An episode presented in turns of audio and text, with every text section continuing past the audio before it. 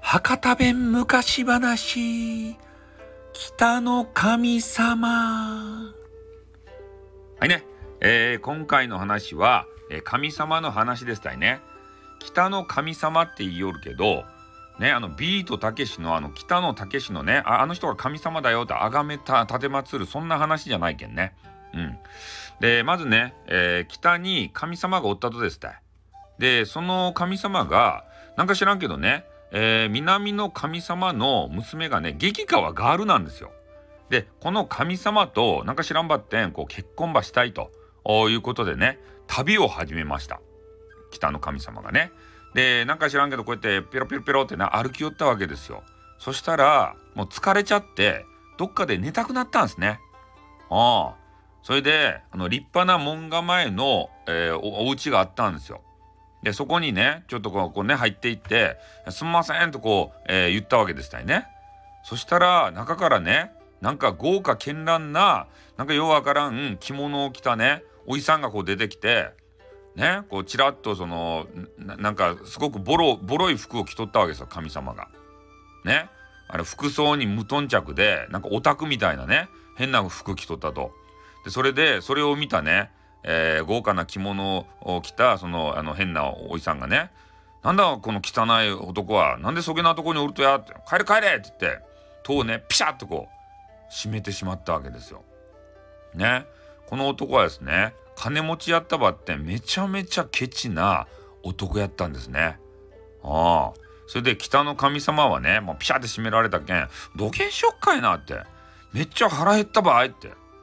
飯食っとらんし眠かしどげんしたらよかとかいなって。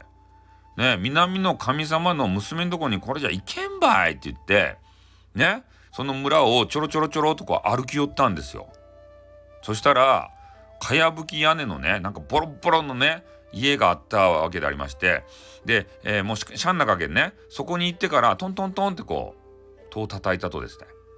そしたら中からねガラガラガラってこう戸場開けてくれてどげんしたとですか?」ってこうね顔ば出したと。そしたら、えー、北の神様はね「いやちょっとねあの南の国に行きたくてちょっと旅ばしよるとばってもうお金もなかしもう腹も減ってねちょっと一晩だけここ止めてくれんやろうか」ってあそこのあの隅っこ土間の隅っこでもよかけんちょっと止めてくれんやろうか頼み込んだんですよ。そしたらそのボロボロの家に住んどる男がね「あよかですばい」と。ね旅の人やろ？ねちょっとむさ苦しいとこばってん。ここ泊まってよかばい。って言ってから。ね家の中に入れてくれたんですよ。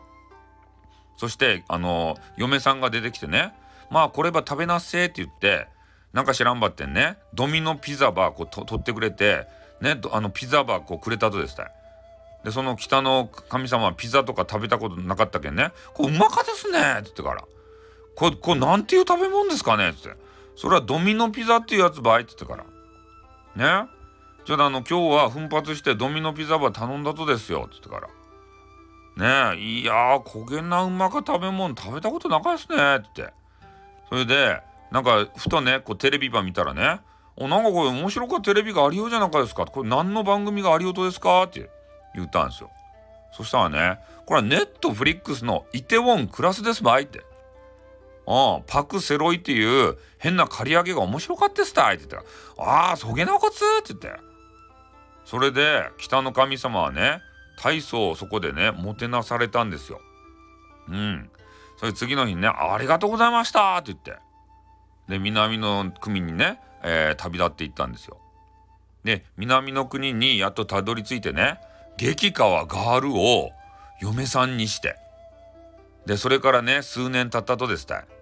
じゃあね、なんか知らんばってね、激川があると、ね、あの、が、可愛すぎたけん、子供が8人ぐらいできたんですね、その神様に。で、やっとね、あの、北の国に帰ろうという話になったんですよ。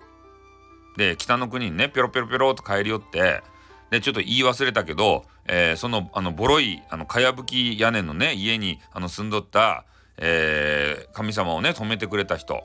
あれはね、最初断られた金持ちの、えー、人とね兄弟やったんです。弟やったんですね。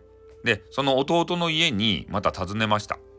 あの嫁嫁激川ガールの嫁さんと子供8人と一緒にね。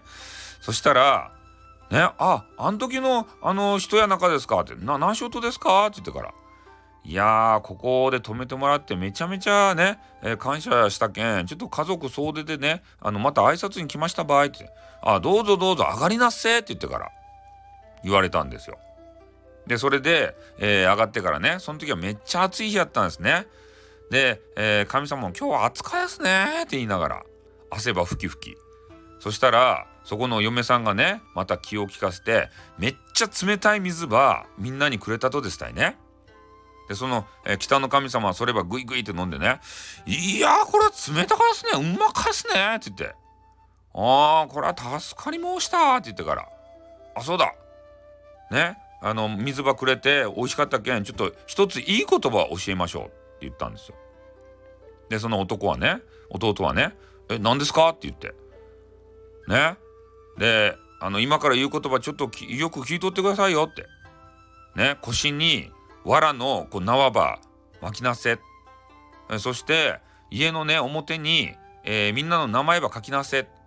そうしたらねこの村に疫病が流行ろうがなんか困りごとがあろうがねえー、ここの家にはそういうことはあの一切なくなるけん。みんな幸せに暮らせるけんって言って言ったんですよ。そしたら「あ分かりました。ありがとうございます」って言って弟ね。